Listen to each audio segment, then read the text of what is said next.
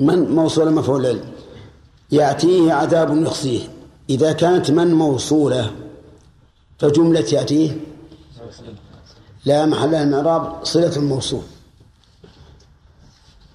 عذاب يخزيهم ماذا قلنا بعذاب؟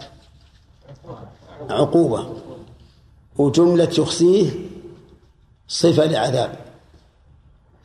وليست جوابا لمن؟ لأن من اسم موصول لا تحتاج إلى جواب. من يأتيه عذاب يخزيه ويحل ينزل عليه عذاب مقيم دائم وهو عذاب هو عذاب النار. وقد أخزاهم الله ببدر. يعني أن أن أكبر ذل حصل لقريش ما حصل في بدر.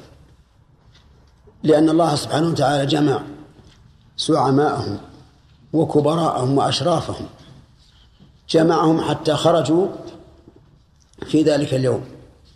وقتل هؤلاء الأشراف والكبراء قتلوا. وسحبوا وألقوا في قليب من قلوب بدر. قليب خبيثة منتنة. فكان جزاءهم والعياذ بالله. هذا الجزاء وهذا من أعظم الخزي. حتى وقف النبي صلى الله عليه وآله وسلم عليهم يوبخهم ويندمهم. يقول يا فلان يا فلان ابن فلان بأسمائهم وأسماء آبائهم. يا فلان ابن فلان هل وجدتم ما وعد ربكم حقا؟ فإني وجدت ما وعدني ربي حقا. فقالوا يا رسول الله ما تكلم من أناس جيفوا. كيف تكلم جيف؟ قال ما أنتم بأسمع لما أقول منهم ولكنهم لا يستطيعون الجواب. وصدق الرسول عليه الصلاة والسلام. هم يسمعون كلام الرسول.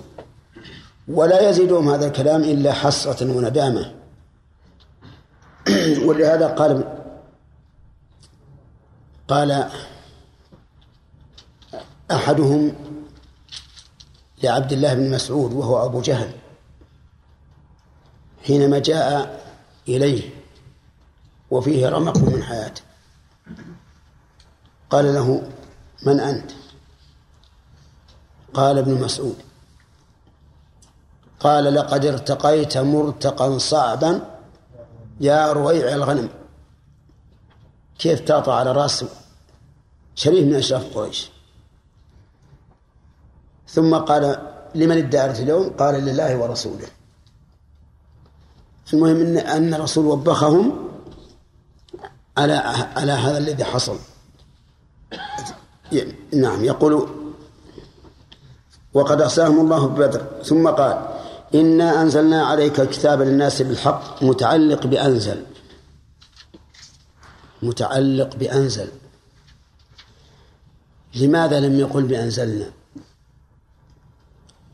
لأن العامل هو الفعل هنا اسم بتقدير الانفصال عن الفعل. وهذا تعليم من المؤلف لكم. إذا أردتم أن تقولوا هذا متعلق فلا تذكروا إلا العامل فقط. لا تذكروا الفاعل معه ولا المفعول إن كان المفعول متصلا به. هذا متعلق بأنزل ونحن في الحقيقة في إعرابنا في القرآن نتجاوز. نقول في مثل هذا متعلق بأنزلنا. وهذه وهذا غير محرر. الصواب أن تقول متعلق بأنزل الذي هو العامل فقط دون ما اتصل به من فاعل أو مفعول. نعم. فمن اهتدى فلنفسه اهتداؤه. ومن ضل فإنما يضل عليها وما أنت عليهم بوكيل فتجبرهم على الهدى. وهذا كقوله وما أنت عليهم بجبار. فالرسول عليه الصلاة والسلام ليس بجابر لهم على على الاهتداء وليس بموكل بهم يحافظهم ويحافظ عليهم. نرجع للفوائد الآن. قل يا قوم اعملوا على مكانتكم إلى آخره.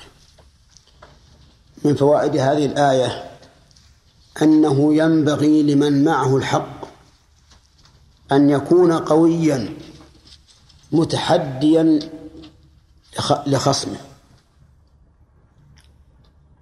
أن يكون قويا متحديا لخصمه فلا يقف موقف الضعف. من أين يؤخذ؟ إن اعملوا إني عامل. يعني ولا تهمونني. ومن ومن فوائدها تسلية النبي صلى الله عليه وآله وسلم. فإن الله أمره بذلك تبشيرا له وتسلية بأنه ستكون العاقبة له. ومن فوائدها أنه لا بأس بإقرار الكفار على كفرهم تهديدا. تهديدا. وهذا أسلوب متبع. حتى في تأديب الولد ابنه الوالد ابنه في تأديب الوالد ابنه. ماذا يقول له إذا خالف؟ يقول استمر استمر على معصيتي. استمر لا في اللعب لا لا تحضر للضيوف مثلا. ماذا يقصد؟ يقصد التهديد. وأظن لا يمكن أن نأتي بها جميعا ونجعلها غدا إن شاء الله.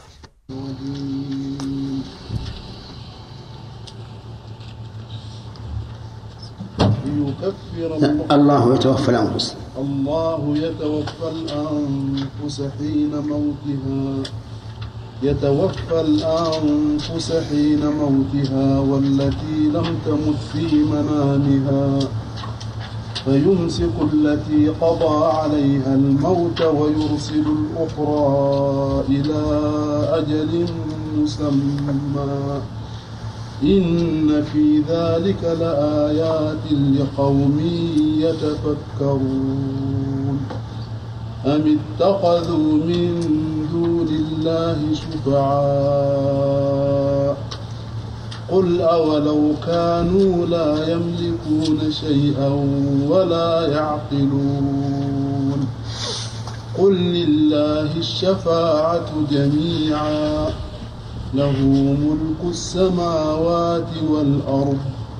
ثم إليه ترجعون. أعوذ بالله من الشيطان الرجيم. أظن باقي عليه فوائد. من أخذت من الفوائد. نعم. قال الله تعالى قل يا قوم اعملوا على مكانتكم إني عامل فسوف تعلمون إلى آخره. من فوائد هذه الآية الكريمة أن الله سبحانه وتعالى يريد من نبيه أن يكون عاليا على قومه يتكلم عليهم أو يتكلم معهم من من علو. وذلك بقوله يا قوم اعملوا على مكانتكم إني عامل. وهذا يشبه التحدي التحدي لهم. أني أني لا لا يهمني أن تعملوا ما علمتم فإني سوف أعمل ما يضاد ذلك. ومن فوائد هذه الآية الكريمة أظن ذكرنا هذه الفائدة أنه ينبغي لصاحب الحق أن يكون قويا على خصمه متعليا عليه. ومن فوائد هذه الآية الكريمة تهديد أولئك المكذبين لرسول الله صلى الله عليه وآله وسلم وأنهم سوف يعلمون من من هو أحق بالعذاب ومن يأتيه العذاب. ومن فوائد الآية الكريمة أن عذاب الكفر عذاب مخزي. عار في الآخرة وذل في الدنيا بل ذل في الدنيا والآخرة والعياذ بالله. لقوله من يأتيه عذاب يخزيه. ومن فوائد الآية الكريمة أن عذاب أهل النار مقيم لا ينفك عنه. ويتفرع على هذه الآية الكريمة ما دل عليه القرآن والسنة من أن أهل النار مخلدون فيها أبدا. وأنها لا تفنى وأن القول بفنائها قول ضعيف بل باطل لمخالفته للكتاب والسنة. ثم قال إنا أنزلنا عليك الكتاب للناس بالحق إلى آخره. من فوائد هذه الآية الكريمة بيان أن القرآن كلام الله لأن الله أنزله وهو كلام ليس ذاتا معينة. كالحديد الذي قال الله فيه إن وأنزلنا الحديد فيه بأس شديد. وكالمواشي وأنزل لكم من العام ثمانية أنزل لكم من العام ثمانية أزواج. لأن فالقرآن كلام. فإذا كان كلاما فإنه لا يكون مخلوقا. لأن الكلام صفة المتكلم والمتكلم به وهو الله هو الأول والآخر والظاهر والباطن. ومن فوائد هذه الآية الكريمة إثبات علو الله. منين زكي؟ والإنزال لا يكون إلا من علو. وهذا هو الذي دل عليه الكتاب والسنة والإجماع والعقل والفطرة. علو الله عز وجل دل عليه الكتاب والسنة والإجماع والعقل والفطرة. الكتاب دلالته على علو الله متنوعة. بأنواع كثيرة. والسنة كذلك اتفقت السنة القولية والفعلية والإقرارية على أن الله سبحانه وتعالى عال فوق عرش فوق خلقه. والإجماع أجمع السلف على ذلك. ما منهم من أحد قال بخلافه أبدا. والقاعدة في هذا أنه إذا دل الكتاب والسنة على شيء ولم يعلم أن أحدا من السلف الصحابة والتابعين قال بخلافه فإنهم لا يقولون بسواه. وهذه فائدة مهمة. يعني قد يقول قائل أين الدليل على أن الصحابة يرون أن الله استوى على العرش أي على عليه؟ هل أحد فسره بذلك؟ فماذا نقول؟ نقول ما دام القرآن والسنة ما دام القرآن قال به ولم يرد عنهم خلاف خلافه فهم قد قالوا به لأنهم هم يأخذون بدلالة القرآن التي أمروا أن يأخذوا بها. إذا نأخذ من هذا إجماع إجماع الصحابة على علو الله وكذلك التابعون لهم بإحسان والأئمة من بعدهم. لم يأتي حرف واحد عن أحد منهم أنه قال بخلاف ذلك. من فوائد هذه هذه الآية فضيلة رسول الله صلى الله عليه وآله وسلم حيث قال إيش؟ نكمل الأدلة؟ طيب. أدلة الأدلة العقلية على علو الله عز وجل أن يقال العلو إما صفة نقص أو كمال. ولا أح ولا أحد يشك أنه صفة كمال فوجب ثبوته لله عز وجل لأن الرب قد وجبت له صفات الكمال عقلا. وأما الفطرة فإن الناس مفطورون على أنهم إذا سألوا الله شيئا إنما ترتفع قلوبهم نحو السماء. وهذا أمر لا ينكره أحد. قال الله من فوائد الآية الكريمة فضيلة رسول الله صلى الله عليه وآله وسلم حيث كان إنزال هذا القرآن العظيم عليه. وقد قال الله تعالى الله أعلم حيث يجعل رسالته. ومن فوائدها أن القرآن نزل لمصلحة الخلق. لقوله للناس. فالقرآن لم ينزل ضد مصالح الخلق. بل نزل لمصالح الخلق. ولهذا قال أنزلناه عليك للناس. نعم. ومن فوائد الآية الكريمة عموم رسالة النبي صلى الله عليه وآله وسلم. لقوله للناس ولم يقل لقومك مثلا. للناس عموما. ومن فوائدها أن القرآن نزل بالحق على على وجهي التفسير اللذين سبقا وهو أنه هو حق وآت بالحق حق فيما جاء به حيث كانت أحكامه عدلا وأخباره صدقا وهو نفسه حق ليس بباطل. نعم. ومن فوائد هذه الآية الكريمة أن القرآن حجة. لقوله فمن اهتدى فلنفسه ومن ضل فإنما يضل عليها. ومن فوائدها أن الله أن الناس ينقسمون نحو هذا القرآن إلى مهتد وضال. لقول فمن اهتدى فلنفسه ومن ضل فإنما يضل عليها. ومن فوائد الآية الكريمة الرد على الجبرية. الذين يقولون إن الإنسان مجبر على عمله ووجه ذلك أنه أضاف الاهتداء والضلال إلى العبد. فدل هذا على أنه فعله الذي اختار. ومن فوائد الآية الكريمة شؤم المعاصي.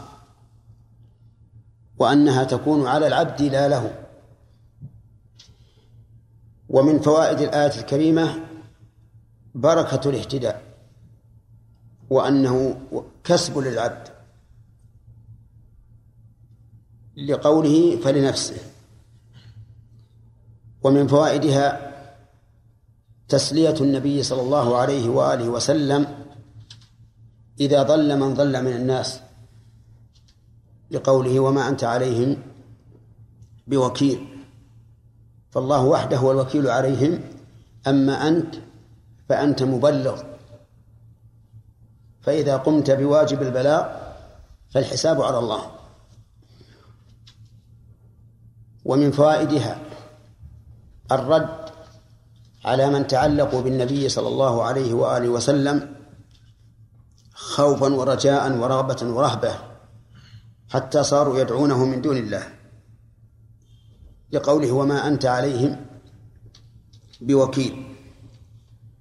ومن فوائدها أن الداعي المبلغ لشريعة الله إذا بلغ على الوجه الذي أمر به فقد برئت ذمته ولا يلزمه شيء وراء ذلك. وجه الدلالة منها أنه إذا كان إمام الداعين المبلغين محمد صلى الله عليه وآله وسلم لا, لا ليس وكيلا على الناس ولا حفيظا عليهم فمن دونه من باب أولى. ثم قال الله تعالى الله يتوفى الأنفس حين موتها. الله مبتدأ وجملة يتوفى خبره. والتوفي بمعنى القبض. كما يقال توفى الرجل حقه من غريمه أي قبضه منه. والأنفس جمع نفس وهي الأرواح. الأرواح التي بها تحيا الأجساد. والنفس تطلق في القرآن على معاني متعددة منها هذا أنها الروح التي بها حياة الإنسان فهو يقبض الأرواح حين موتها. أي إذا حين الموت وهي مفارقة الروح للحياة وهي مفارقة الروح للبدن المفارقة التي تزول بها الحياة والتي لم تمت في منامها والتي الواو حرف عطف والتي معطوفة على الأنفس. يعني ويتوفى التي لم تمت.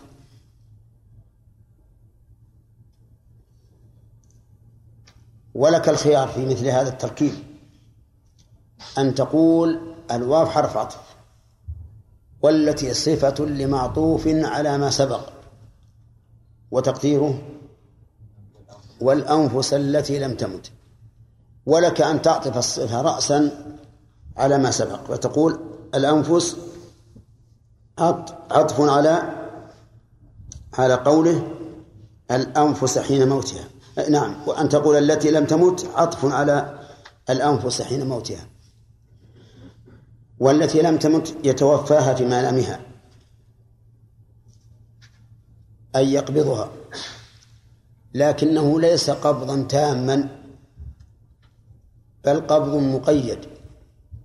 ولهذا تجد النائم له إحساس من وجه وليس له إحساس من وجه آخر. فباعتبار القوى الظاهرة لا إحساس له لا يرى ولا يسمع وباعتبار القوى الباطنة وأنه لو نبه لانتبه يكون حيا.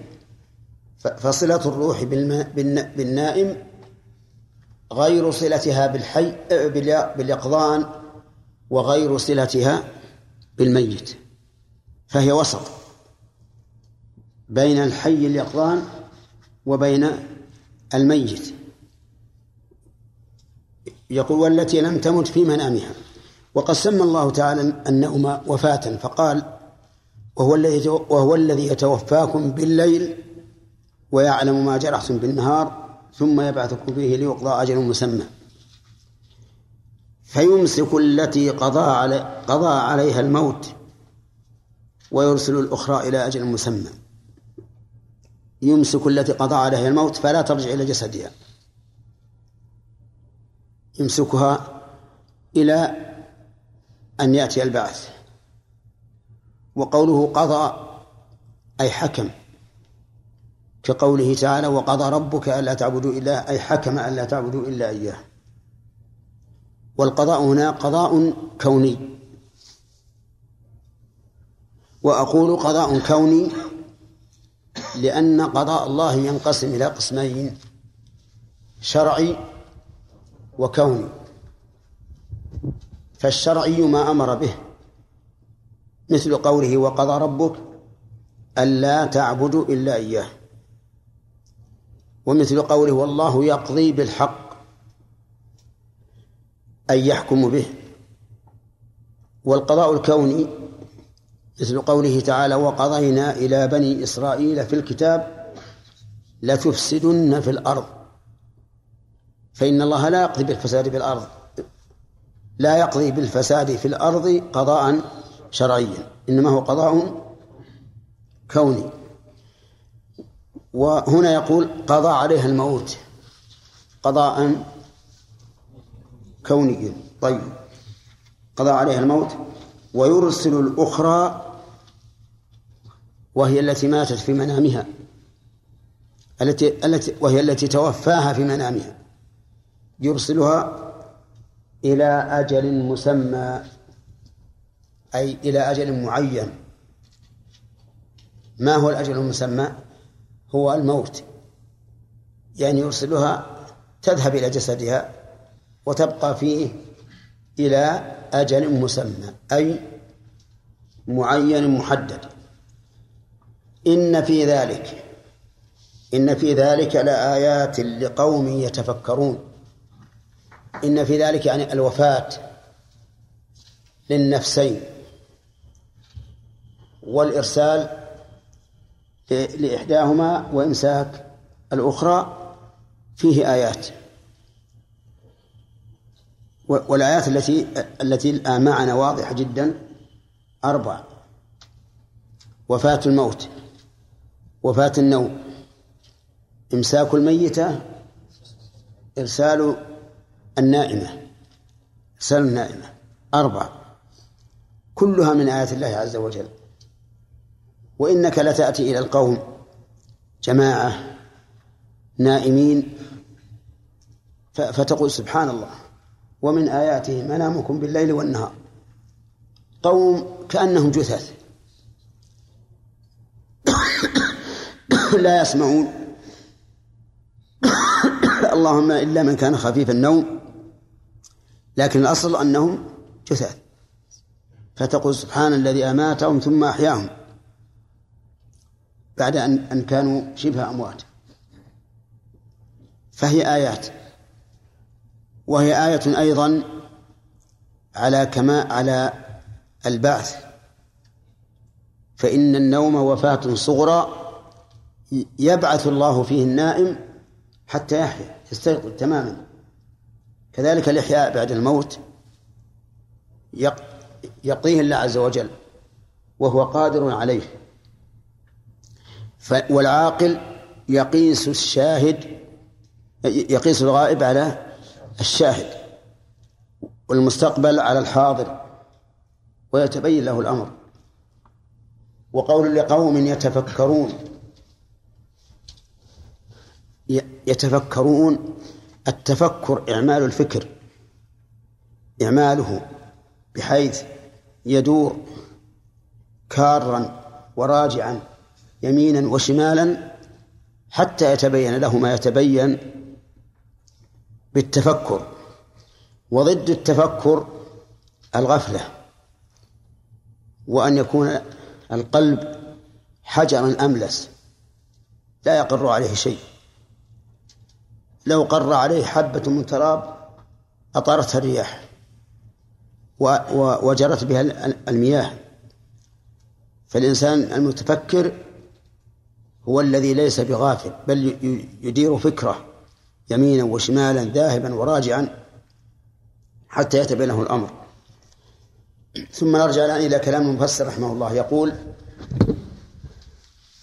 الله يتوفى الأنفس حين موتها ويتوفى التي لم تمت في منامها.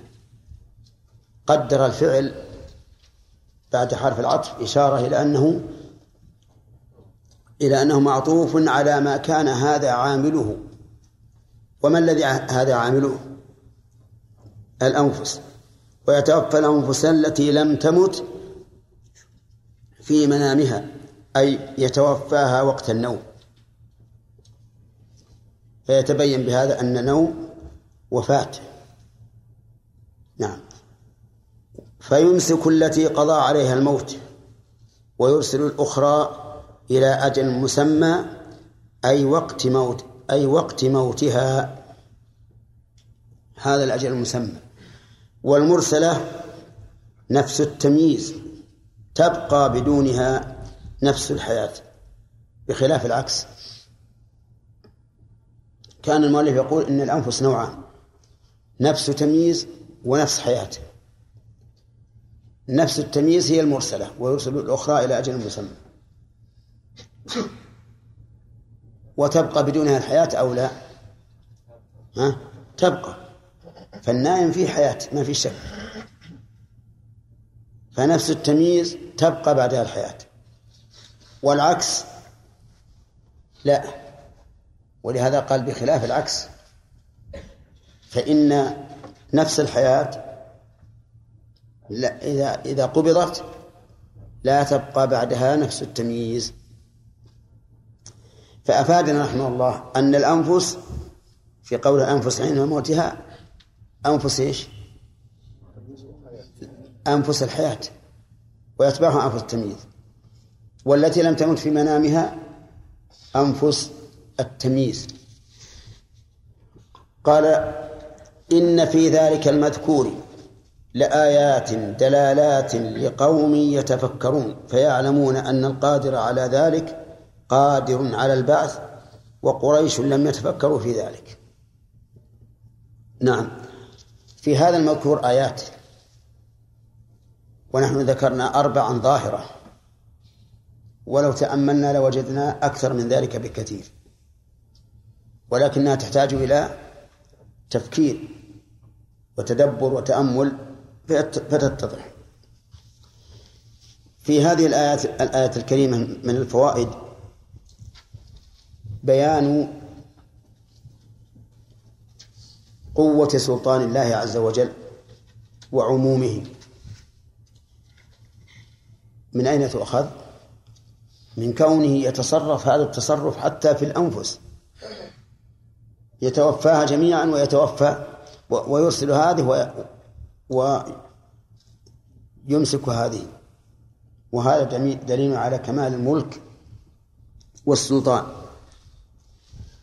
ومن فوائد الآية الكريمة أن المتوفي للأنفس حين موتها والله عز وجل. الله يتوفى الأنفس حين موتها. أليس هذا هو الواقع؟ نعم هذا هو ما تدل عليه الآية. ولكن هذه الدلالة ربما يعارضها بعض الآيات. في قوله تعالى حتى إذا جاء أحدكم الموت توفته رسلنا وهم لا يفرطون. ثم ردوا إلى الله مولاهم الحق. وقوله تعالى قل يتوفاكم ملك الموت الذي وكل بكم ثم إلى ربكم ترجعون. فنجد أنه في آية الزمر أضاف الوفاة إلى من؟ إلى نفسه عز وجل. وفي آية ألف لام تنزل السجدة إلى ملك الموت. وفي سورة الأنعام إلى الرسل. توفته رسلنا. فكيف نجمع بين هذه الآيات؟ الجواب على ذلك أن نقول يجب أن نعلم قاعدة مهمة جدا وأنه لا يمكن أن يتعارض دليلان قطعيان أبدا. لا يمكن أن يتعارض دليلان قطعيان أبدا. لا من القرآن ولا من السنة ولا من العقل. لأنهما لو تعارضا لكان أحدهما ثابتا والآخر منتفيا. وإذا قلنا الآخر منتفيا زال عنه اسم القطعي وهذه القاعدة تفيدك في مسائل كثيرة. فمثلا لو قال لك قائل القرآن يدل على كذا. ثم ثبت حسا أن الأمر الواقع على خلاف هذا المدلول. الأمر الحسي تكذيبه غير ممكن. لكن نقول إن فهمك للقرآن هذا خطأ. فماذا لو قال ليست الأرض كروية لقول الله تبارك وتعالى وإلى الأرض كيف سطحت؟ واعتقاد أنها كروية يكذب هذا هذه دلالة الآية. القرآن قطعي الثبوت. القرآن قطعي الثبوت. وش معنى قطعي الثبوت؟ يعني ثابت قطعا ما في إشكال. والله يقول وإلى الأرض كيف سطحت؟ وكروية الأرض حسا ثابتة ولا لا؟ قطعا ولا غير قطع؟ لا قطعا. كروية الأرض ثابتة قطعا لا شك فيه نعم. حسا. إي نعم حسا. الآن لو تقوم طائرة من مطار جدة متجهة نحو الغرب على خط مستقيم رجعت إلى مطارها إلى مطارها لا يردها شيء. إذن فهي كروية لا إشكال فيها. الآية نقول الآية لفظها قطعي ثابت لكن دلالتها على أنها سطح واحد. لا ما هو صحيح؟ ما هي صريحة؟ ليست صريحة. وإذا لم تكن الدلالة صريحة فهي غير قطعية. وحينئذ نقول التعارض الآن بين مدلول ظني ومحسوس قطعي. ما هو المدلول الظني؟ أن أن الآية تدل على أن الأرض سطح واحد. ها. والمحسوس القطعي أن الأرض كروية. نقول الحمد لله. التعارض الآن بين ظني وقطعي. وإذا تعارض ظني قطعي ما الذي يقدم؟ القطعي ونقول سطح الأرض باعتبار القطعة المواجهة.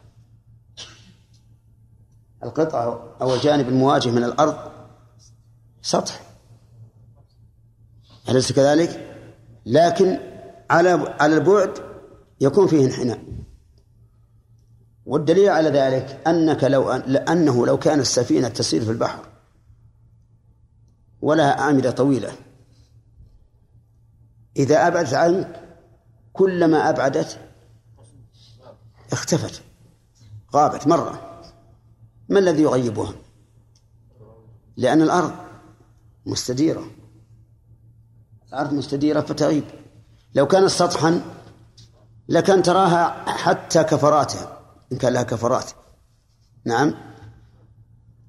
إيه تراها من بعد كما تراها من قرب على السطح.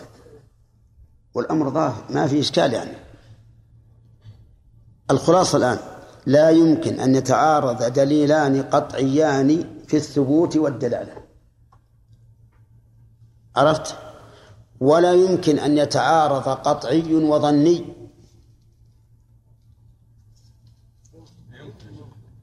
يا جماعة. كم بقيتم في بطون أمهاتكم؟ أعطوني تسع دقائق. لا يمكن.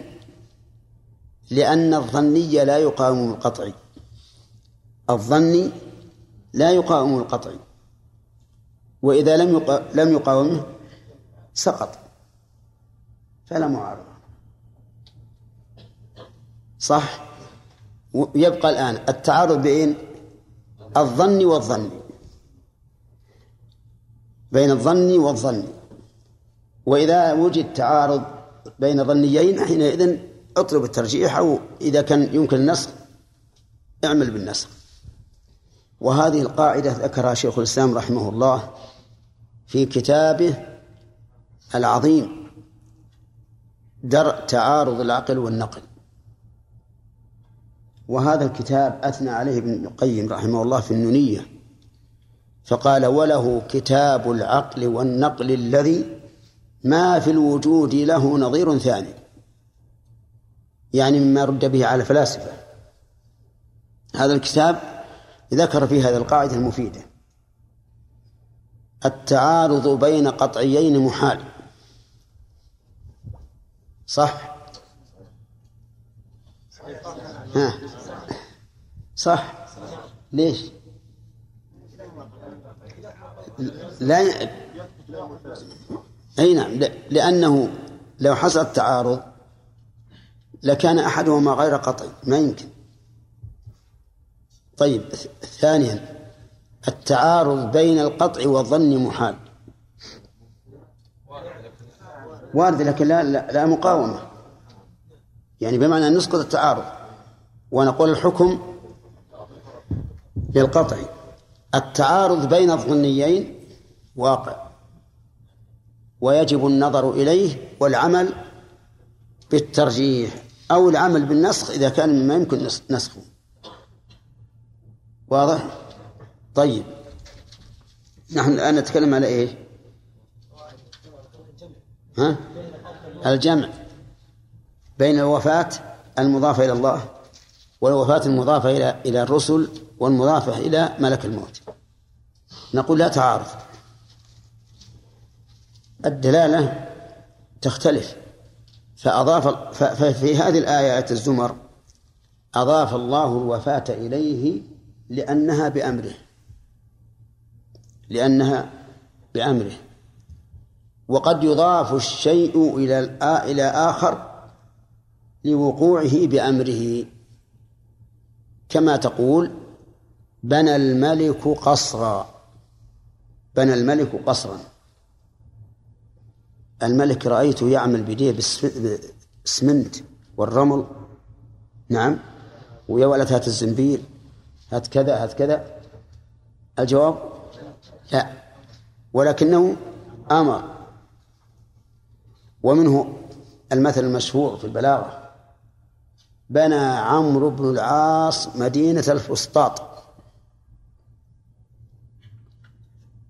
أين تقع مدينة الفسطاط؟ في مصر؟ ها؟ أي طيب. هل عمرو بن العاص بناها بيده؟ لا. أمر. إذن فإضافة الوفاة إلى الله لأنها بأمره. طيب. إضافة بقي عنده بقي عندنا الآن إضافتها إلى ملك الموت وإلى الرسل. والجمع أن نقول إما أن الرسل يراد بهم الجنس. توفته رسلنا يعني ملك الموت لأن ملك الموت رسول.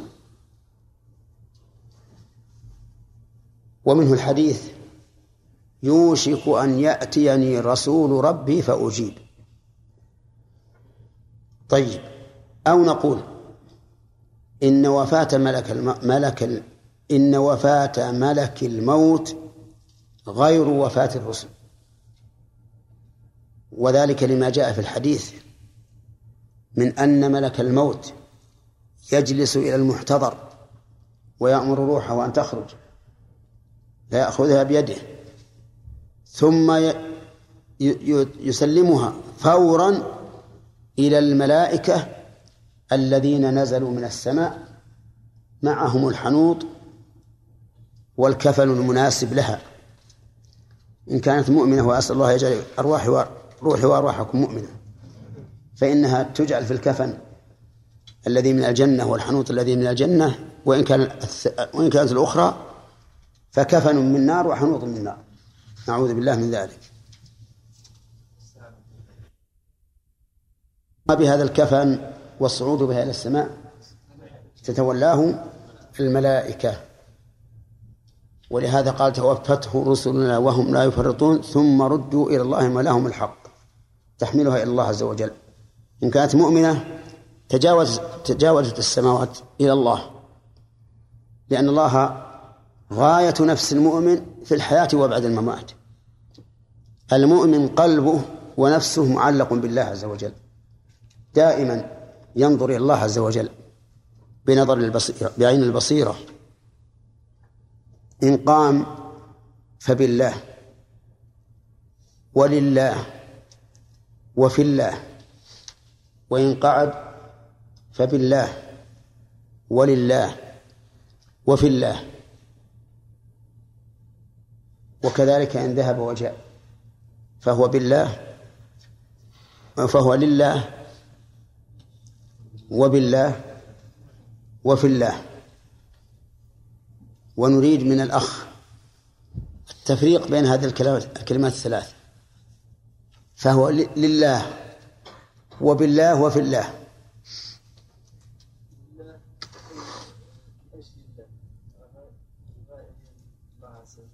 الإخلاص. طيب. الاستعانة. ها؟ في الله. أي في شرعه وحكمه كذا؟ وانظر إلى الفاتحة. تضمنت الثلاث بالتسلسل. إياك نعبد. هذا إيش؟ لله. إخلاص. إياك نستعين. بالله. اهدنا الصراط المستقيم. في الله. الشرع. أن نكون في الصراط المستقيم. لا نتجاوز. ساعتي نائمة الآن؟ نعم. لا. وإذا ذكر الذين من دونه إذا هم يستبشرون. بس كفاية. بسم الله الرحمن الرحيم. الحمد لله رب العالمين وصلى الله وسلم على نبينا محمد وعلى آله وأصحابه أجمعين. آه، بقي علينا آه، في كلام المؤلف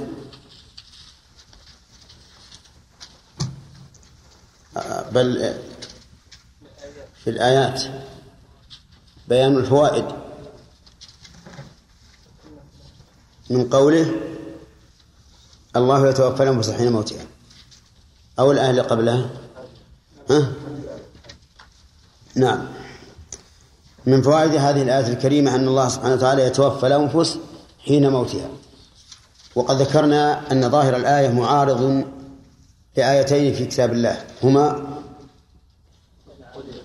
قل يتوفاكم ملك الموت الذي وكل بكم وحتى إذا جاء أحدكم الموت توفته رسلنا. وبينا وجه الجمع بين هذه الآيات الثلاث فقلنا إضافة الوفاة إلى الله لأنه هو الآمر بها هو الآمر بها والآمر بالشيء ينسب الشيء إليه. وذكرنا لهذا مثالا.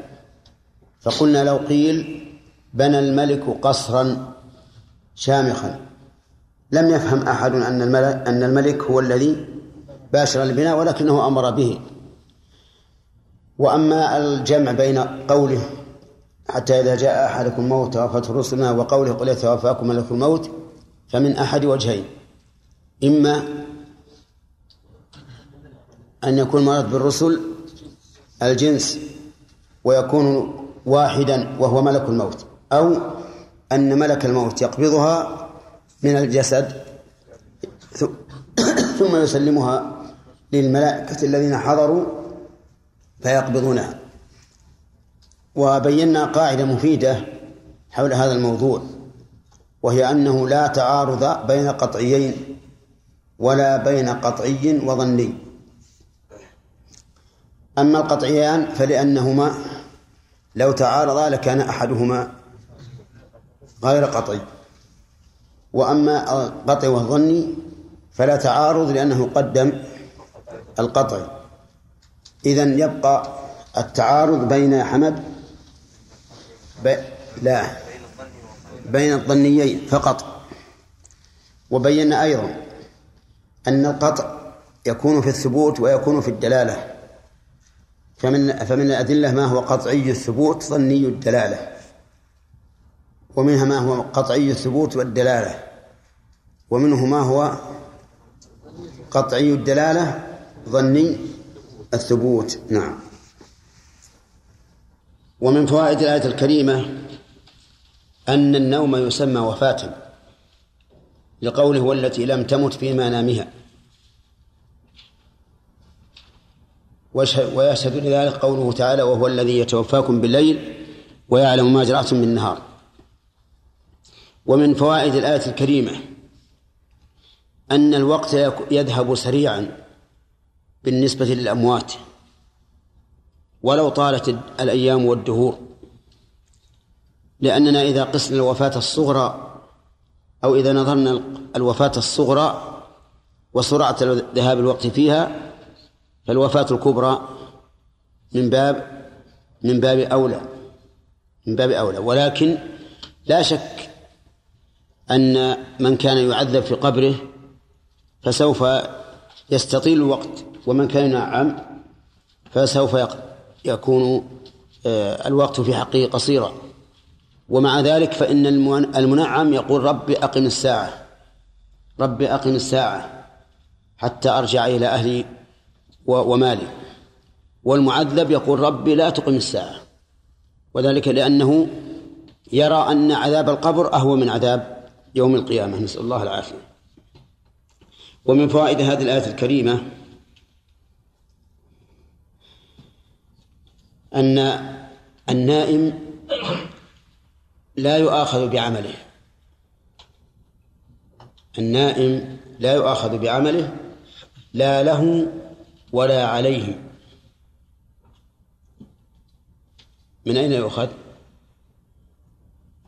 لأن الله لما سمى النوم وفاة فقد قال النبي عليه الصلاة والسلام إذا مات الإنسان انقطع عمله انقطع عمله إلا من ثلاثة وعلى هذا فلو رأى النائم أنه يصلي فهل يكتب له أجر الصلاة؟ لا ولو رأى أنه يقتل لم يكتب عليه إثم القتل لأنه غير مكلف. ومن فوائد الآية الكريمة إثبات يعني وصف الله بالإمساك والإرسال. يمسك ويرسل.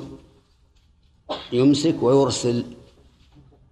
وقد بينا فيما سبق أن صفات الله عز وجل تنقسم أقساما. أحدها ما علم من أسمائه. أحدها ما علم من أسمائه. كالمغفرة من من الغفور والرحمة من الرحيم. والثاني ما نص عليه بذاته وليس من الأسماء. مثل أه؟ كيف؟ مثل استواء العرش هذا نص عليه لكن ليس من أسماء صفة وليس من أسماء الله. ثم استوى على العرش. ومثل الصنع. صنع الله الذي أتقن كل شيء. والفعل إن ربك فعال لما يريد وما أشبهها ومنها ما يخبر به عنه وإن لم يذكر في الكتاب والسنة. لكن يخبر به عنه. هذا أيضا يقول العلماء ينقسم إلى قسمين. قسم لا يليق بالله فهذا لا يجوز الخبر به عنه. وقسم لا ينافي كماله فهذا لا بأس به. لأن باب الخبر أوسع من باب من باب الإنشاء. فمثلا لو قال قائل إن الله مريد. قلنا نعم لك أن تصف الله به. أولا لأن الله وصف نفسه بالإرادة في قوله يريد الله بكم اليسر إنما أمره إذا أراد شيئا. وثانيا أن أن الإرادة وصف لا ينافي كماله كمال الله عز وجل. ومن فوائد الآية الكريمة كمال أفعال الله حيث إنها تكون منتظمة محددة لقوله إلى أجل مسمى. ومن فوائدها أنه لا يمكن أن يخلد أحد في الدنيا. من أين تؤخذ؟ من قوله إلى أجل مسمى محدد. لا إلى إلى شيء لا غاية له. ومن فوائد الآية الكريمة أن هذا الحاصل من الوفاتين فيه آيات تدل على كمال الله كمال وحدانيته كمال سلطانه كمال تدبيره. لقوله إن في ذلك لآيات لقوم يتفكرون. ومن فوائدها الحث على التفكر وأنه مفتاح العلم. لقوله إن في ذلك لآيات لمن؟ لقوم يتفكرون. والتفكر إنما يكون في في آيات الله ومعاني أسمائه وصفاته. أما في حقيقة الصفات أو في حقيقة الذات فلا تتفكر. ولهذا يروى تفكروا في ذا في في آلاء الله أي نعمه ولا تتفكروا في ذاته. وذلك لأن التفكر في ذات الله يؤدي إلى غياهب من الظلم ويؤدي أحيانا إلى التشكيك وأحيانا إلى التعطيل وهذا هو الذي ضر أهل التعطيل التفكر في الذات الذات لا يمكن الإحاطة بها وما لا يمكن الإحاطة به فالتفكير فيه مضيعة للوقت وهو في جانب الربوبية خطير على عقيدة الإنسان. فأن تفكر في آيات الله في أسمائه في صفاته من حيث المعنى. أما في نفس الذات العلية ما تستطيع. تفكر ماذا تتصور؟ ولهذا يجب الإعراض عن هذه المسألة. ثم قال الله عز وجل أم أم اتخذوا من دون الله شفعاء؟ أم هنا منقطعة. ولهذا تقدر ببل ببل والهمزة أي أنها بمعنى بل والهمزة. وقولنا منقطعة يفيد أن هناك مقابل لهذا المعنى وهو كذلك. والمقابل لهذا المعنى أن تكون متصلة. وحينئذ نحتاج إلى الفرق بين المنقطعة والمتصلة. الفرق بينهما من وجهين. بل تأتي في اللغة العربية على وجهين متصلة ومنقطعة.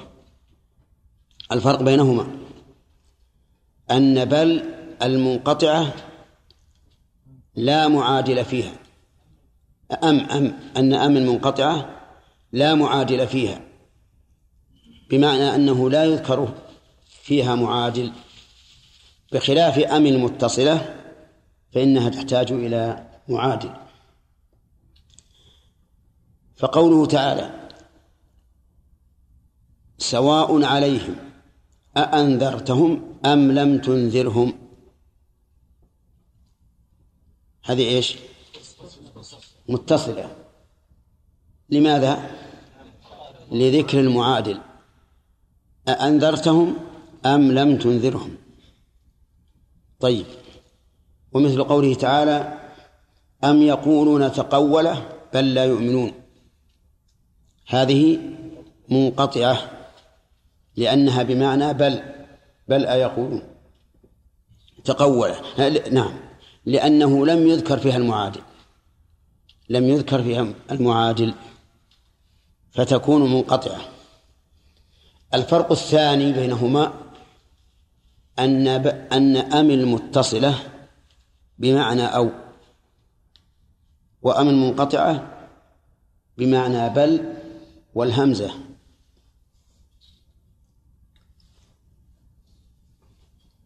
سواء عليهم أنذرتهم أم لم تنذرهم. لو جعل بعدها أو, أو لكان هذا هو المعنى. أنذرتهم أو لم تنذرهم. المنقطعة ها؟ بمعنى بل والهمزة وليست بمعنى أو. نطبق هذا الفرق على ما معنا أم اتخذوا من دون الله شفعاء؟ فما فماذا تكون؟ تكون منقطعة. أولا لأنه لم يذكر المعادل والثاني لأنها تقدر ببل والهمزة. أم أم اتخذوا من دون الله أي سواه. دون بمعنى سوى لا بمعنى دون الرتبة بل دون سوى. من دون الله أي من سوى من سوى الله. واتخذ هنا تنصب مفعولين. الأول شفعاء والثاني من دون. يعني اتخذوا من دون الله آلهة. شفعاء ويجوز أن نقول إن المفعول الأول محذوف تقديره آلهة والثاني شفعاء يعني أنهم اتخذوا معبودات يعبدونها يدعون أنها شفعاء لهم عند الله. قال الله تعالى عنهم ما نعبدهم إلا ليقربونا إلى الله زلفى. فصرحوا بأنهم يعبدون هذه الآلهة ولكنهم يريدون أن تكون مقربة لهم إلى الله عز وجل. ويا سبحان الله كيف تتخذ بمن عصيت الله فيهم وسيلة ليقربك إلى الله؟ وهذا من سفههم يقول عز وجل شفعاء عند الله بزعمهم. والشفعاء جمع شفيع. والشفيع من يتوسط لغيره بجلب منفعة أو دفع مضرة. من يتوسط لغيره بجلب منفعة أو دفع مضرة. فالشفاعة لأهل الموقف إذا أصابهم الهم والغم أن يقضي الله بينهم من باب دفع المضرة. والشفاعة لأهل الجنة أن يدخلوها من باب جلب المنفعة. هذه الشفاعة. الشفاعة أن تتوسط لغيرك بماذا؟ بجلب منفعة أو دفع مضرة. وهي عن الشفاعة لا شك أنها خير. من يشفع شفاعة حسنة يكون له نصيب منها إلا في بعض المواطن. كالشفاعة بالحد بعد أن يصل إلى السلطان فإن من حالت شفاعته دون حد من حدود الله فقد ضاد الله في أمره. وإذا بلغت الحدود السلطان فلا فلعن الله الشافع والمشفع له. هؤلاء الجماعة الذين يعبدون الأصنام يقولون إنها شفعاء. قال الله تعالى قل أولو كانوا لا يملكون شيئا ولا يعقلون؟ يعني أتتخذونهم شفعاء وهم لا يملكون شيئا لا شفاعة ولا غير شفاعة. وهنا قال لا يملكون شيئا وشيئا نكرة في سياق النفي فتكون للعموم. وكان مقتضى السياق أن يقول أولو كانوا لا يملكون الشفاعة ولكنه أتى بالعموم ليدل على أن هذه الأصنام لا تفيد شيئا أبدا لا تشفع ولا تدفع. وهي قد سلبت الشفاعة لدخولها في العموم يعني لا يملكون الشفاعة ولا غيرها. نعم. أولو كانوا لا يملكون شيئا ولا يعقلون وهنا في أولو كانوا فيها حرف عطف بعد الهمزة.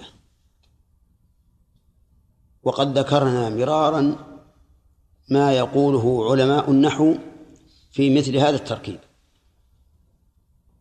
فمن يستحضر ما قلنا إذا جاءت إذا جاء حرف العطف بعد همزة الاستفهام فماذا يقول علماء النحو في إعرابه؟ سبق لنا مرارا وتكرارا واحد اثنين ثلاثة. ثلاثة فقط. أربعة. رب زد وبارك. وأظنها في دروسنا هذه.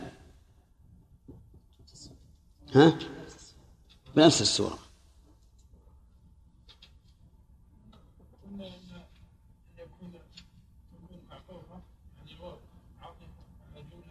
حرف العطف آه عاطفا على ما سبق. وألم. نعم. أو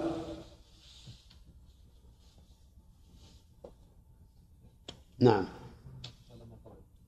هذا هو هذا اللي قال. نعم. أو تكون الهمزة في مكانها وحرف العطف على شيء مقدر يناسب يناسب المقام. وذكرنا أن الثاني رأي البصريين والأول رأي الكوفيين وذكرنا أن القول بأن الواو أو بأن حرف العطف عاطف على ما سبق نعم أولى لأنه يكفيك التقدير يكفيك التقدير. ولأنه أحيانا لا يستطيع الإنسان أن يقدر الشيء المناسب. فإذا قال الهمزة حرف عطف آه، الهمزة الاستفهام والواو حرف عطف. وما بعدها معطوف على ما سبق استراح. طيب قال هنا. أولو كانوا لا يعقل لا يملكون شيئا. على رأي من يرى أن الحر أن حرف العطف على مقدر. يقول أيتخذونهم شفعاء ولو كانوا لا يملكون؟ ولو كانوا لا يملكون. على الرأي الثاني يقول الواو حرف عطف والمعطوف عليه ما سبق من من الجملة. أولو كانوا لا يملكون شيئا ولا يعقلون. ماذا لا يعقلون؟ يعني لا يعقلون أنكم تعبدون أنكم تعبدونها. فالأصنام أحجار لا تذل ولا يعقلون أيضا شيئا من الشفاعة يدخلون منه. فهم جهلة في حالكم وجهلة فيما تستحقون. قال الله تعالى قل لله الشفاعة جميعا. قل الخطاب لمن؟ للرسول صلى الله عليه وآله وسلم. أو لكل من يتأتى خطابه. ويصح وهذا الأخير أعم أعم من الأول لأنه يشمل النبي صلى الله عليه وآله وسلم وغيره بدل ما معه كتابهم طيب. يقول قل أيها المخاطب ال ال الأهل للخطاب لله الشفاعة جميعا.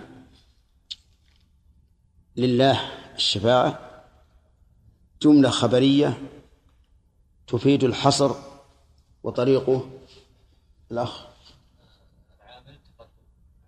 لا ما هو ما في عامل.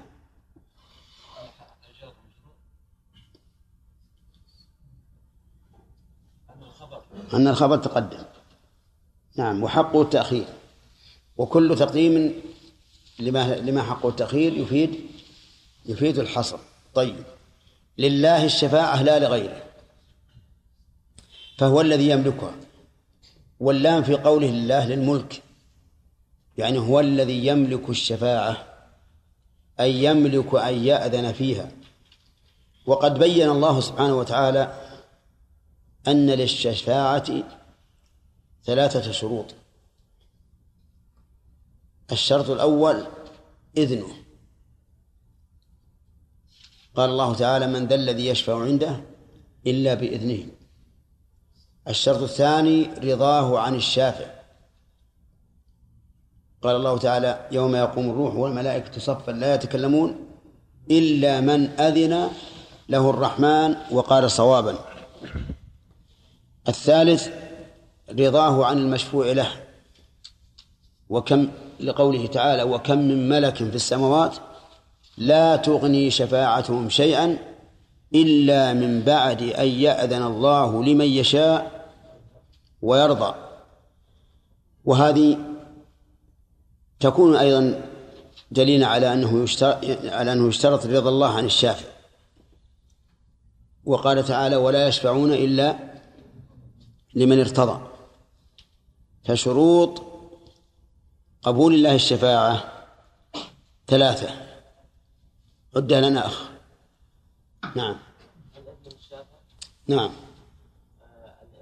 الرضا عن نعم.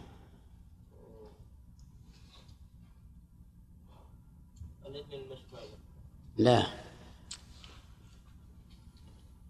الإذن ورضا عنه عن الشافع المشفوع هذه ثلاث. وعرفتم أدلتها قل لله الشفاعة جميعا. طيب. الآن لو أقول يا رسول الله اشفع لي عند الله. هل يجوز؟ لا يجوز. لأنه لا يملك ذلك. هو لا يشفع لا لك ولا لغيرك إلا بإذن الله. ومن ذلك ما يفعله بعض الإخوان المجاهدين في أفغانستان. يقول الواحد منهم للثاني اشفع لي عند الله. لأن المجاهد له شفاعة إذا قتل شهيدا. فتجد بعض أقاربه أو بعض أصحابه يقول اشفع لي عند الله. هذا لا يجوز. لأنه سأله ما لا يملكه. إذا قال اشفع لي يقول الشفاعة لمن؟ لله. قل اللهم شفعه في لا بأس. اسأل الشفاعة ممن يملك الشفاعة. أما ممن لا يملك فلا تسأل. هذا سؤال في غير محله. فالشفاعة إذن لله. وإذا كانت لله فلا تسأل إلا من من الله. وقوله تعالى قل لا شفاعة جميعا. جميعا حال من الشفاعة. فما معنى الجمع هنا؟ هل الشفاعة متعددة؟ الجواب نعم. الشفاعة متعددة. شفاعة في الدنيا شفاعة في الآخرة شفاعة في جلب نفع شفاعة في جب في دفع ضرر. نعم. فلا شفاعة إلا لله عز وجل. كل الشفاعات تكون لله. الشفاعة في الدنيا كأن يدعو الإنسان لشخص. إذا دعا الإنسان لشخص فهذه شفاعة قال النبي عليه الصلاة والسلام ما من رجل مسلم يموت فيقوم على جنازته أربعون رجلا لا يشركون بالله شيئا. إيش؟ إلا شفعهم الله فيه. فدعاء الإنسان لأخيه شفاعة له عند الله. هذه الشفاعة في الدنيا. شفاعة في الآخرة معروفة. الشفاعة في الآخرة أو الشفاعة العظمى وهذه لرسول الله صلى الله عليه وآله وسلم ولا تكون لأحد سواه. وما هي الشفاعة العظمى؟ هي أن الناس في ذلك المحشر كما علمتم من النصوص حفاة عراة غرل شاخصة أبصارهم أفئدتهم هواء الشمس تدنو منهم قدر ميل العرق يلجم بعضهم لا يلوي أحد على أحد ولا يستغيث أحد بأحد. لمن الملك اليوم؟ لله الواحد القهار. فيلحقهم من الغم والكرب ما لا يطيقون. فيقول بعضهم لبعض انظروا من يشفع لنا إلى الله لنستريح من هذا الموقف. راحة. فيذهبون إلى آدم ثم إلى نوح ثم إلى إبراهيم ثم إلى موسى ثم إلى عيسى. ولا يحصلون على شيء. ثم يأتون إلى محمد صلى الله عليه وآله وسلم فيستأذن يطلبون منه الشفاعة فلا يشفع. يستأذن من الله أولا لأن الملك عظيم والسلطان تام.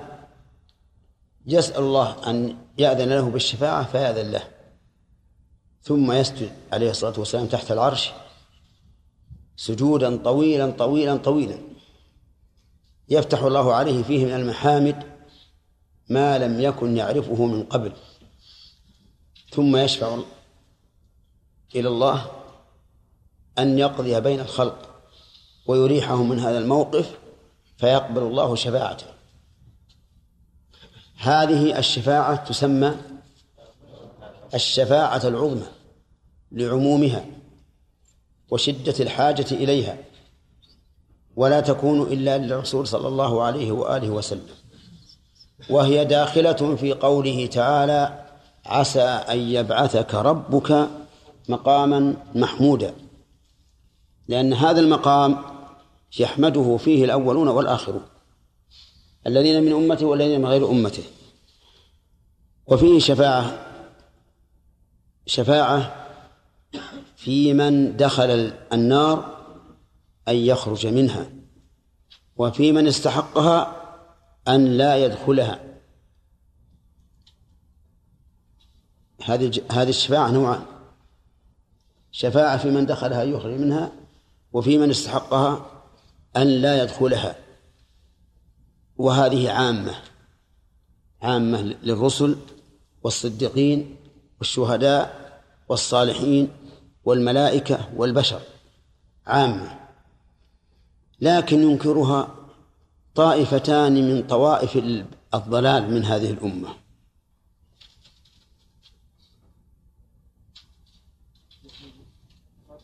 من؟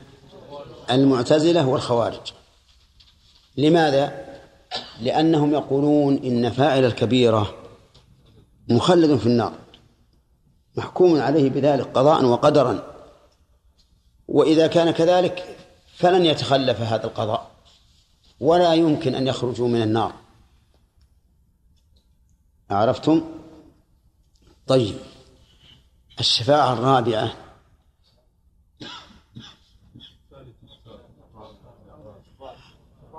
الشفاعة العظمى في من استحق النار لا يدخل في من دخل أن يخرج. الشفاعة الرابعة الشفاعة الرابعة في دخول الجنة. إذا عبر الناس الصراط أسأل الله أن يجعلنا وإياكم ممن يعبره سليما. إذا عبروا الصراط لا يدخلون الجنة مباشرة بل يوقفون عند قنطرة. وهي طرف الجسر الذي على النار أو غيرها الله أعلم. فيقتص لبعضهم من بعض. وهذا قصاص تنقية. والقصاص السابق في عرصات القيامة قصاص تخلية. يعني اليوم في عرصة القيامة يقتص بالعدل للظالم من المظلوم من الظالم. أما هذا فهو قصاص تنقية. تنقية إيش معنى تنقية؟ حتى يزول ما في قلوبهم من غل وحقد لأنه ليس القضاء للشخص بحقه مزيلا للحقد والبغضاء. صح؟ القضاء للإنسان بحقه. هل يزيل ما في قلبه من عداوة وبغضاء؟ نعم ربما وربما. قد أقول أنا اعتدى علي وأخذت حقي الآن منه لكن بقي أثر هذا العدوان في قلبي. أليس كذلك؟ هذا موجود يا أخوان ما حد ينكر. لكن الموفق يسعى في زواله إنما لا بد أن يبقى. أثر الجرح لا بد أن يبقى حتى لو برئ. هل إذا برئ الجرح يعود الشيء كما كان؟ يصير في بقعة. لا بد أن يؤثر العدوان ولو اقتص الإنسان لنفسه من من قلب الإنسان. فهم إذا اقتص لبعضهم من بعض في في يوم القيامة في عرصات القيامة وعبروا الصراط يحتاجون إلى تنقية تنقى. وتصفى قلوبهم حتى يدخلوا الجنة وما في قلوبهم من غل. على أكمل وجه. طيب اقتص لبعضهم من بعض. أيضا لا يدخلوا الجنة لا يدخلون الجنة على مباشرة. يجدون الجنة مغلقة الأبواب. فيطلبون من يشفع لهم. فيشفع النبي صلى الله عليه وآله وسلم خاصة. هذه خاصة بالرسول لكن ليست عظمى ما هي كبرى. لأنها لمن؟ لأهل الجنة خاصة. فيشفع أن تفتح أبواب الجنة فيؤذن له. فتفتح أبواب الجنة وأول من يدخلها هو عليه الصلاة والسلام. أول ما يدخل الجنة من الخلائق هو. وأول ما يدخلها من الأمم أمته. أمته بعد الأنبياء مباشرة. النبيون أولا ثم الأمم. قائد النبيين محمد صلى الله عليه وآله وسلم. قائد الأمم هذه الأمة. لأن هذه الأمة ولله الحمد متأخرة في الزمن في الدنيا لكنها سابقة في كل المواقف في الآخرة. قال النبي عليه الصلاة والسلام نحن الآخرون السابقون يوم القيامة. ففي كل العرصات ولله الحمد نحن السابقون في العبور على الصراط في القضاء بين الناس في عرصات القيامة في دخول الجنة في كل شيء. السابقون يوم القيامة في كل شيء. فيدخلون الجنة. وتأمل هذا في كتاب الله عز وجل. قال الله في أهل النار حتى إذا جاءوها فتحت أبوابها وهم كارهون لها. من حين أن يصلوا إليها تفتح الأبواب. يلا. دعوهم دعا الجنة لا. قال حتى إذا جاءوها وفتحت أبوابها. وقال لهم خزنتها فأفاد قوله وفتحت أن هناك شيء أن هناك شيئا بين مجيئهم وبين الفتح. ولقد أخطأ من قال من أهل العلم إن الواو هنا زائدة وأن التقدير حتى إذا جاءوها فتحت أبوابها. ونقول سبحان الله أنتم أعلم بالله أعلم بكلام الله من الله. الله عز وجل يفرق في النار يقول إذا جاءوها فتحت وفي الجنة يقول إذا جاءوها وفتحت وأنتم تقولون هذه الواو زائدة. هذا خطير. وكذلك أخطأ. من قال إن الواو للثمانية. الواو واو الثمانية. وادعى أن في اللغة واوا تسمى واو الثمانية. وهذه الدعوة باطلة. قال لا عندي دليل. عسى ربه إن طلقكن أن يبدله أزواجا خيرا منكن. مسلمات مؤمنات قانتات تائبات عابدات سائحات ثيبات. ها وش بعده؟ سبع. وأبكار. الواو الثمانية هذه ثمانية.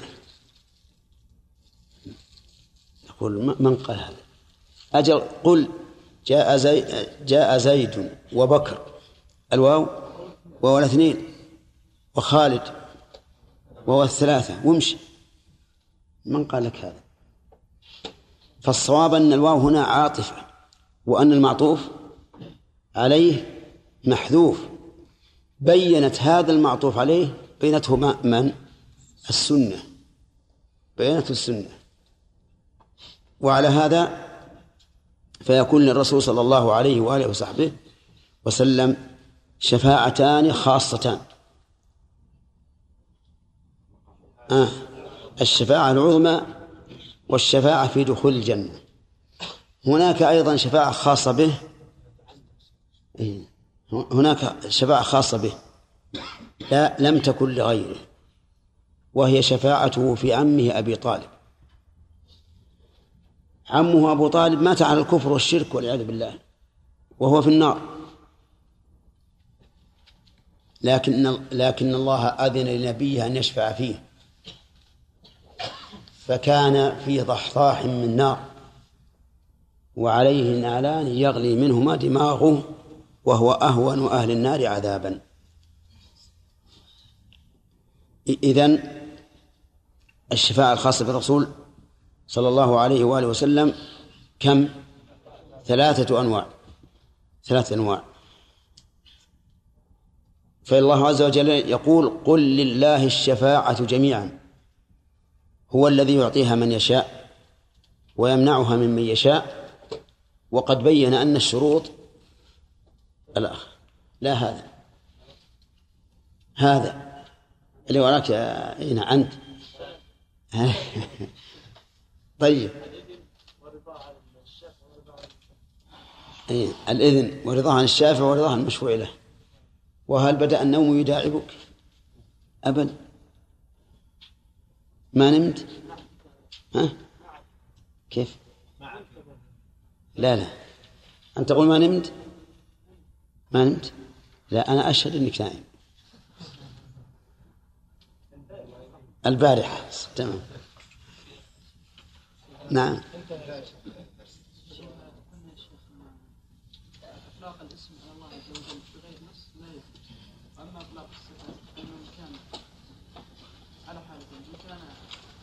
فيجوز إلا ما إلا ما ما لا يليق بالله. نعم. لا لا. الخبر أوسع من الإنشاء. أنا ما أريد أن أصف الله بهذا على وجه الإطلاق. لا ما على وجه الإطلاق. إلا ما وصف الله به نفسه على وجه الإطلاق. ما نصف على وجه الإطلاق لكن نخبر عنه. يعني كلمة موجود مثلا. موجود ما هي موجودة؟ لا في القرآن ولا في السنة. هل يصح أن تقول إن الله موجود؟ نعم. يصح لا شك. مع أنها لم يوجد إلا إلا حي قيوم سميع بصير. وأكثر أكثر العجيب أن أن أكثر ما يستنصر به الناس أو بعض الناس. نعم. الله موجود. إذا اعتدى عليه أحد قال الله موجود. مو هذا الصواب. نعم. ال... أي نعم ويا ساتر. الله موجود. هل هذا مما ينصر؟ الله حكم عدل. هذا هو اللي ينصر. وإلا مثلا السلطان موجود. هل ينصرك؟ قد ينصرك وقد لا ينصرك. فكلمة موجود لا تعني النصر. ولذلك نحن نقول لبعض الناس انتبه لهذه الكلمة. انتبه لهذه الكلمة. لا تقل الله موجود. قل الله حكم عدل. الله غير غافل عما تعمل. الله ينتقم من الظالم وما أشبه ذلك. بسم الله الرحمن الرحيم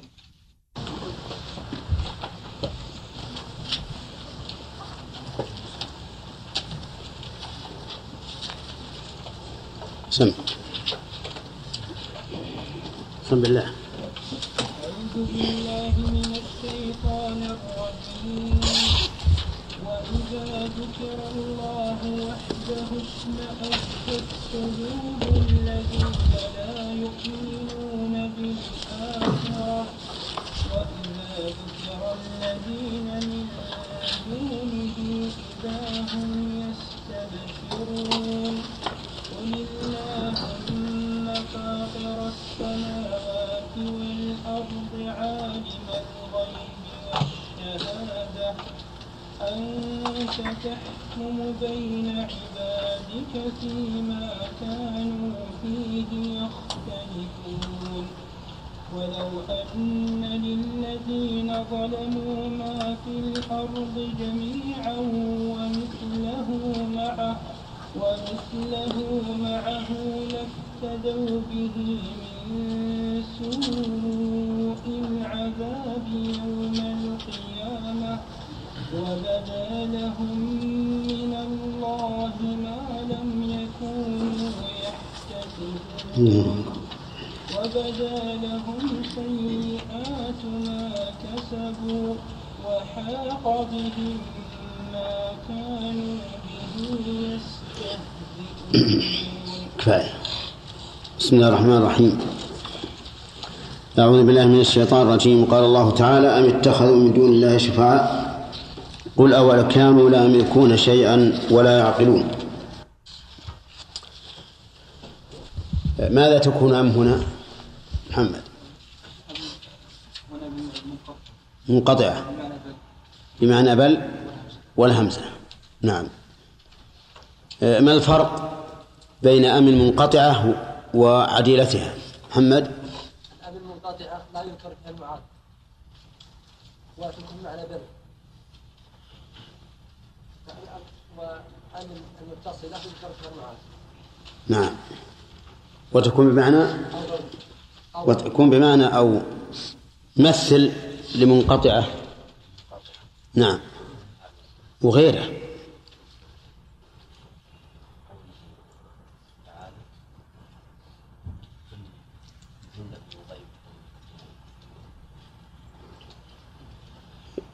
يعني وش اللي قبلها؟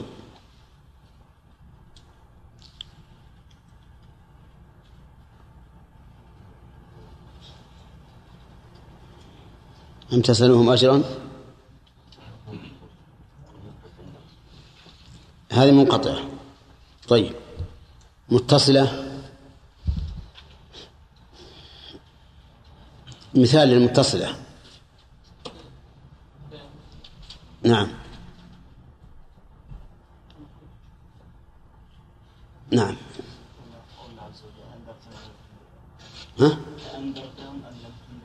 سواء عليهم أأنذرتهم أم لم تنذرهم. طيب. قوله تعالى قل لله الشفاعة جميعا. هذه الجملة هذه الجملة فيها حصر. بدء ما طريقه طريق طريق من الله سبحانه وتعالى يقول يقول لله أي إن الله سبحانه. وتعالى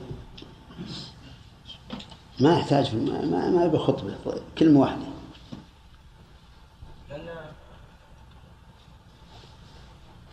الخبر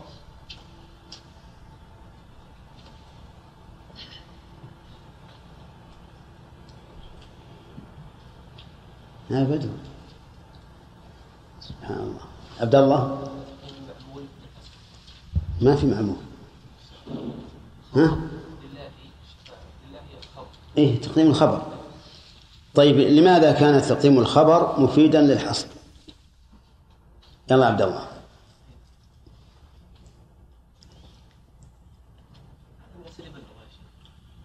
لا لا عندهم قاعدة في هذا. في قاعدة يعتبر هذا مثالا لها.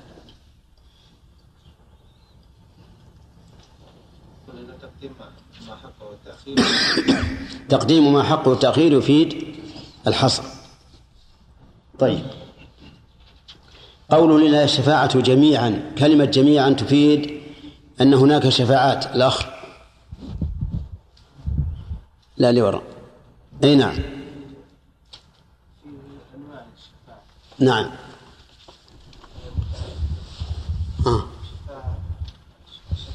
ما هي الشفاعة الخاصة بالرسول صلى الله عليه وآله وسلم؟ هي شفاعته في أمته لدخول الجنة. شفاعته في دخول الجنة في أهل الجنة يدخل الجنة. هذه واحدة. والثانية؟ الشفاعة أحسنت. وهي الشفاعة العظمى. أن- في أهل الموقف أن يقضى بينهم. نعم. الشفاعة لأمها أبي طالب. طيب هذه خاصة بالرسول صلى الله عليه وآله وسلم. ما هو دليلنا على أن الشفاعة بعمه خاصة به؟ خالد.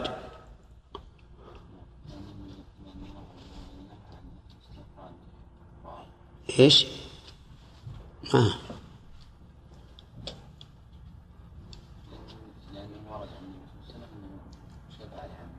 ما يكفي طيب آخر